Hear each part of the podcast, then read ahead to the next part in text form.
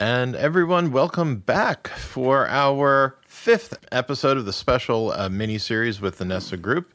Uh, I'm Anthony Verna. Chances are you already knew that by listening to this.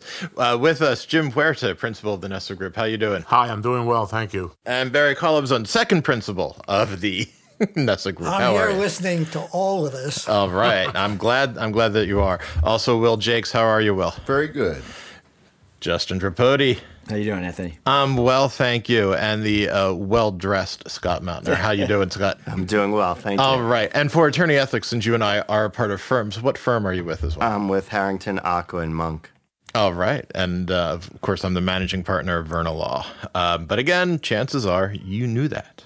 All right. So today we're going to talk a little case study here. And Nessa Group had had a client, one that I'm familiar with as well, that uh, we won't mention it by name, but we will just say that their product is a curtain tieback. Uh, Jim, how'd I do with describing the product? Perfect, I think. Okay. That's the way I put it down, too. All right. The curtain tieback has a plush cover. And on top of that plush cover, I would say is a plush figure as well. How, how am I doing? You're doing well. I'm, Good. I'm, I'm- it's amazing how well you're doing. I'm just listening to you. Thank you, Jim. And Will's got the, the, product with him right now. I, no, no, no. and uh, basically, the the plush part of this, what makes it attractive is that it's in different animal shapes. Uh, again, how am I doing with describing Doing- the product? doing very well, Okay, so um, what were uh, Jim Barry? Let Let's start with you two. This company, when you met them, was having problems. Can you describe? Let's start here. A couple of the problems that this company was having. Defer to Barry. Well, there, there are a bunch of issues that are involved. I don't believe that they were staffed to carry on what they had. They're in business 15 years, 20 years, 30 years. I'm, I'm not sure. And um, basically, uh, they were evidently happy with where they were. Then they woke up and said, hey, you know, we got a problem. Well, I, I, I think a lot of a lot of business owners are like that. You're you're in business for a while and it seems okay. Well, that's a problem. They they had a couple. that's a big problem there. You know, they go to their buddies and they talk to them and they know everything. And the problem is, evidently, they don't. All right. So what what would be another problem? Well, uh, could be the problem of whether they make the product or the sample or whatever it is in house or outhouse. It That- depends on getting That sounds like a supply chain issue. a supply chain issue. Yes. Okay. All right. So let's let's let's start let's start here. Um, when you say that the company for was in existence for 10 to 15 years, but not exactly where the business owners wanted. Uh, you're talking uh, revenue? Am I? Yes? They were short on revenue. It was Okay. a problem. So let's start here. Was there a sharp decline in, in the revenue, or was it just the revenue wasn't good enough? I think they felt that it was comfortable with their been in business and their revenue amount where they're at, and I think that they ran into a problem, uh, and and I don't know what uh, it might be, Okay. uh, and they didn't deal with it. Sure. So, um, what are uh, and and Jim, if you'd like to jump in, go ahead. Sure. What are some of the, the the items that you look at when a company like this has revenue problems? Well, uh, from our standpoint, when we looked at it, it was the revenue problems were amassing. I, I, I actually I, Barry was was the lead on that, but the, the revenue problem they they were starting to create burn rates that they couldn't match against those revenues. They were making decisions that were costing them money that they shouldn't cost them, and then they were you know they were backpedaling. It was like they were playing it uh, kind of not to lose, and they were trying to kind of you know uh, burn out the clock, which was not going to help them any. Wh- When when you say that that this company was creating a burn rate, I, I mean you're in business for, for 15 years. How do you suddenly create a burn rate that that that appears? I don't want to say out of nowhere, but almost out of nowhere. Well, that depends whether or not the product is an in-house product completely, or they give it to somebody else to make it and ship it to them, and somebody has a problem. The trailer load doesn't get in, and they needed it because they were running right at the edge.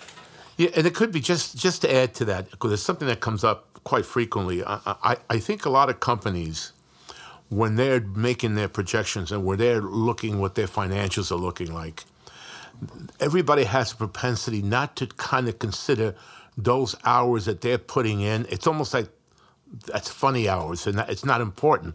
And all of a sudden, as the growth starts, they have to fill those hours with other people. Now there's a cost, Cost involved. involved. It wasn't there before. Well, that's because you weren't creating some kind of an estimate what it would cost to replace you. So that's how I say creating a burn rate. All of a sudden, you, you're you're doing things that you have to pay for, which you were doing for free, thinking that's the way it was going to go. And it's not going to go that way. It's going to eventually catch up to you. And caught up to these guys. Uh, Barry, when you were talking about um, uh, the the staffing problem, is that is that what you're talking about? That they were short staffed, but then they had to hire. Well, I think that they weren't selling that much and they didn't have the money, uh, possibly. Maybe they did.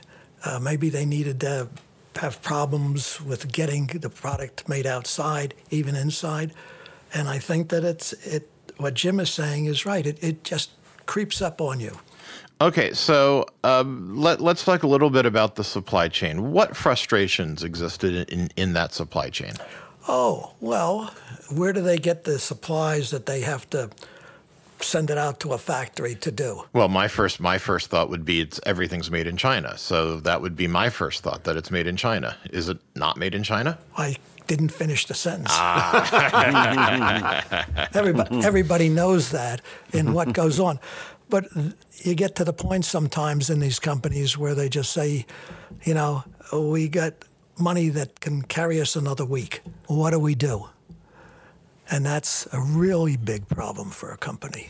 Be- because you have to be thinking about the next sale or the next set of sales. Well, whether or not you can pay your bills, and uh, you're thrown out by the supplier, and that's not fun. And I think that they have to maybe periodically look at what's going on in the marketplace of their products to see whether or not that's making progress. And their marketing is very important.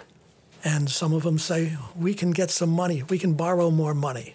I have some very specific thoughts about the marketing of this product, which we'll get to later on. Um, Jim, did you see any particular, let's say, cor- corporate governance issues? Maybe the personalities. Oh no, that that was also it's a problem going in. I mean, most companies that are owned by family members, and that combination usually creates that problem. But one of the other things that uh, we talk about supply chain, I think is a problem with these guys, and and I think this is a genuine problem for everyone. I can tell you from experience that a lot of times you go out and you create your supply chain and you go find your manufacturing spot, and all of a sudden you find yourself falling in love with your manufacturer because you have a good rapport and you're on the phone and everything else, and you stop looking to find out, am I getting the best price for what I'm doing? Are my margins wide enough? Am I getting below the line the P&L and I can't absorb it, which was what's happening to these guys. So they weren't really going out there and seeing if there was someone else that can produce the same thing and give them a wider gross margin. They weren't looking at that. They were married to this guy who was taking them under, and you know the manufacturers are going concerned. They're doing okay because they have many clients, but yet our client was the one that was getting hurt the most by it because it was sitting on very narrow margins and they they couldn't support it. So you had to take them to another factory. That's what we would have recommended. Okay. Yes.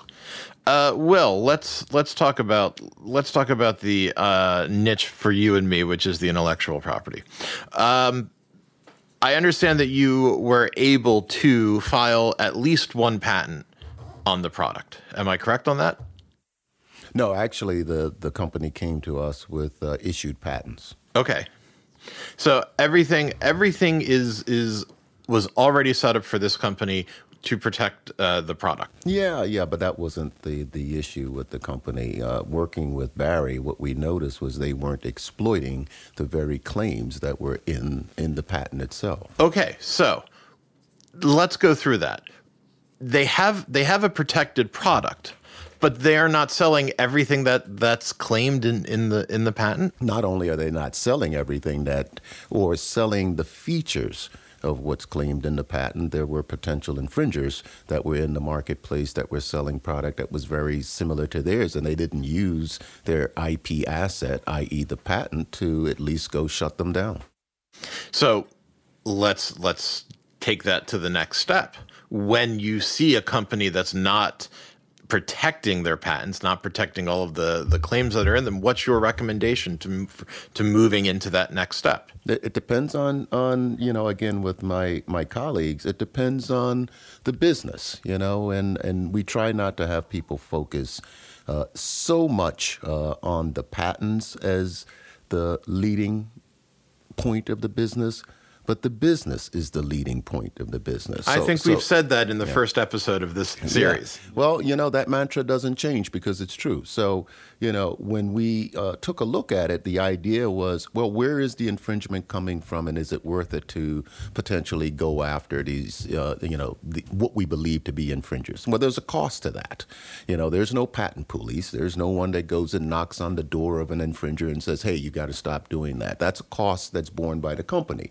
And if they were already in trouble in terms of just meeting their business goals, the emphasis at the time was to continue to put cash toward that, and then we could go after you know potential infringers of the patent. I, I think that's an important point to, to hammer home because I think a lot of people see uh, some kind of IP infringement lawsuit as instant cash and as a way to change their, their their business. And I think that that you and I and and really everybody at this table has enough experience to know that it's really the opposite that you have to put money and resources into protecting your IP before it's realized. Let's let's let's put it this way: a patent has zero value unless there's a product that's making money that it supports. So let's do a very simple math without going into the books of the client that uh, we're referring to.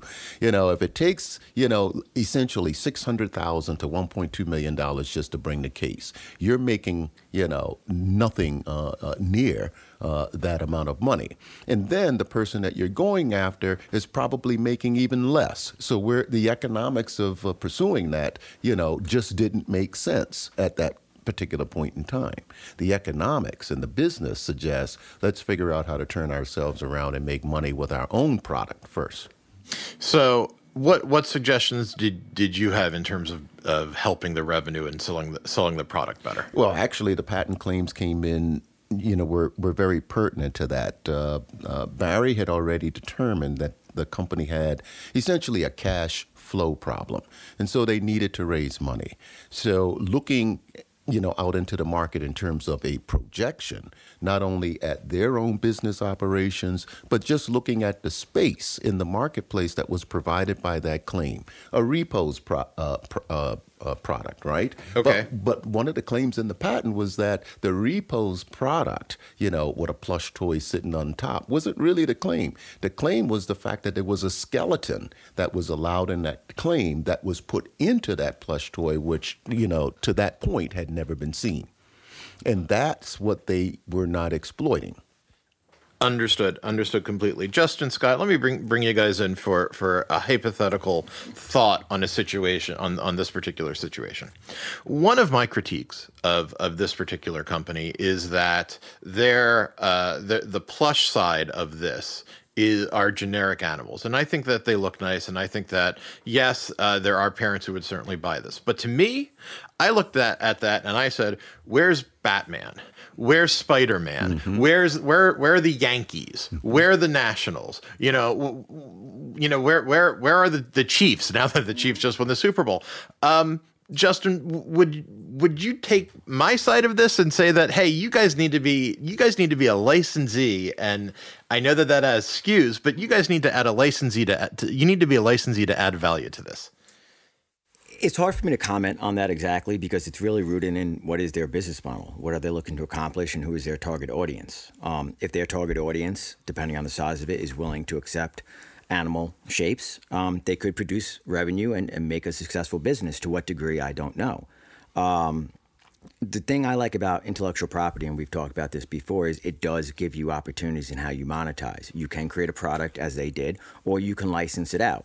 Uh, we joke about licensing as being mailbox money. It's a little bit easier mm-hmm. because building a product, building a brand is hard, it's expensive, and it takes a lot of time. Mm-hmm. Licensing, though there's some roadblocks potentially, and it is hard to value sometimes, it's a much smoother path, especially if you can go forward um, with some, some larger companies that could insulate you.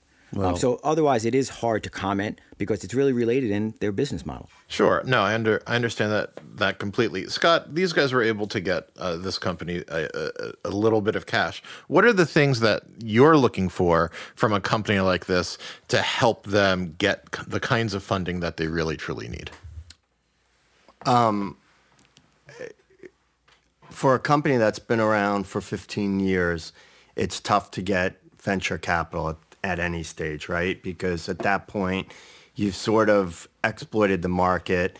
We would look at it from a raising equity point of view as the company having to do a pivot.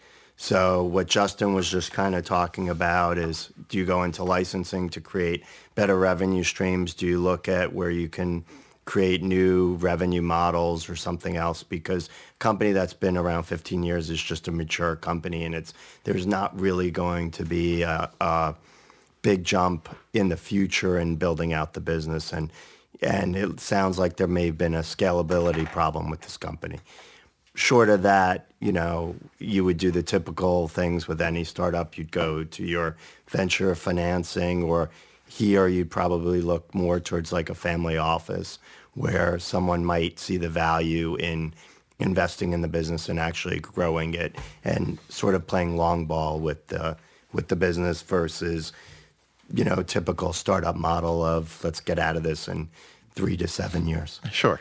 Anthony, can I just follow up on Of that? Of course you can. Um, maybe not relative to this specific client, but other more established businesses, especially those with products inventory, do have other financial instruments available to them outside of family offices and venture capitalists um, or offering equity. It could be asset backed financing, it could be inventory financing, purchase order financing. It all depends on the nature of their business. But going back to what Will was saying is, and Jim was saying is you have to do the due diligence. Know what's out there. Contact the right advisors. Uh, have a consultative call with them. Know all of your options before you make a near-minded decision that's going to cost you money, time, and potentially collapse your business. Um, don't ever pretend like you know everything because we've been doing this all collectively for a long time and i think we'll all admit we don't know everything i learned something from you guys and the other people i talk to every day Go ahead. Go Yeah, ahead, Will. I provide even some credit to my esteemed colleagues here. So, uh, lest my uh, patent hat drags the floor right now and my ego gets busted right along with it, let me say this that uh, when we talk to clients like that and and they come to us and they go well i can make money licensing. Well yeah maybe you can. But you know essentially what you're telling the person that would be your licensee is there is value here. And you're negotiating from let's say behind the wagon if you haven't shown any traction in the market for the the, the very ip that you're trying to license to that company. And so they look at you and go I can negotiate a deal that's actually much less. It's it's it's capital, it's money, it's venture. That's much less than what the asset may be worth. They don't want to put the time into actually showing that there is a market for the device, and then the patent restricts competitors from entering the market, thereby making it larger. Right? Un- understood. And that's where your licensing dollars come from, not the other way around. No, and I and I and I understand understand that completely. I'm just thinking in a situation like this particular product, I look at that and and to me that just seems like an obvious way to be a licensee. I know you gain SKUs by by being a licensee, but it's the kind of product that seems to fit the way that I'm thinking. Like, put a comic book character on there, put a sports figure on there, and uh, it, it you might actually even increase the range of ages for this particular product as well. Yeah, just make sure add some clarity to that, uh, Anthony. Let's go ahead and uh, go ahead and do that. No, no, I want you to because I just want to make sure people understand uh, from from which directions uh, we're talking. Sure. Uh, from the patenting case, and we're talking about licensing. We're saying that the owner, this company, you know, has a patent. Can they license that patent to others? Mm-hmm. What you're saying is the real value in even exploiting their own claims is to in license. Yes, be a license. Mm-hmm. Yeah. Yes, be a be a, a licensee as us as us lawyers use. You know the the complex language. I know and understand. Yeah. Uh, so so Barry, what were some of the solutions that Nessa implemented for this particular client? Well, we took on this company when they approached us, and we decided that we would work to turn them around. And to do that, uh, Will got involved, a little bit in helping them on the marketing side, finding out who's doing stuff and, and comparisons. Uh, the other thing is to ask them questions like, so why aren't you selling more? Very simple question, very complex answer. Make make sure that they have a self-examination of their own business. That's correct. And you know, what kind of relationships do they have in their industry? Are they good? Are they bad? Do they do good things? Mm-hmm. And at night, sit down and sure they would say, "Well, we're here, but how to how are we going to get out of here?" you, know, you say you talk about um, similar industries and, and, and their competitors and, and the relationships that they have with their competitors or, or the reputation that they have with their competitors. My former law partner and I met this company at Toy Fair. But yet, I don't know that I would consider this product a toy. What do you think, Jim? I, I don't. I never saw it as a toy. exactly. It's not something I was going to take off the curtain and play with it. Okay. Right. It was something that was decorative. I didn't. Yeah, it probably belonged more more to home furnishing. Show. That's why I'm I'm in agreement with you about the idea of, of sports figures and, going to the NFL or the NBA and selling that kind of um, ability to have these things so you can hang in your room to hold your curtains back. I think that would the way to go. I mean, I've met a lot of business owners who, when I talk to them about that kind of, of setup, they really get afraid about minimum minimums, you know, minimum purchases, minimum sales. They get really afraid of having many SKUs and uh, you, you, know how are we gonna you know how are we gonna keep track of of 28 you know new products boom that have to get introduced like that? And the first answer is it's usually not 28 a lot of sports leagues work with uh, work with small businesses and say look we'll do like a little regional test so you know it's four or five teams pick a region take four or five teams and then this way we can ramp up as time goes on I, I think one of the things if i might just mm-hmm. add uh, to your question about what we do or what we did or what they did for the client I, I think the concept that we always keep in mind because of the fact that the obvious thing is that we bring such a level of expertise in so many different disciplines that we provide the material for our clients to think through what they haven't thought through in the past. For example, most clients that I deal with, they're so focused on one thing and one thing only that while the buildings are falling down around them, they're still focusing. I'm saying, I think you better run because that building is coming down next, it's heading our way. Our job is to really say, give us the picture of your company, sit down and talk to us and then we're going to see what we can find for you, and we're going to give you some direction that you might or might not take as a positive recommendation. But they don't do that without people like us.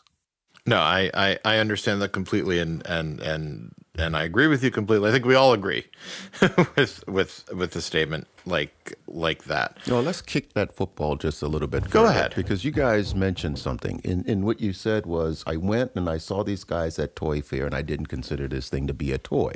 Well, as we sat around and we spoke about this particular item that they were selling, yeah, it was home decor, and Barry and I looked at three different sectors in which this toy could be placed and how it would be channeled to the market based on the amount of money that they had and where they needed to be in order to get the product positioned position.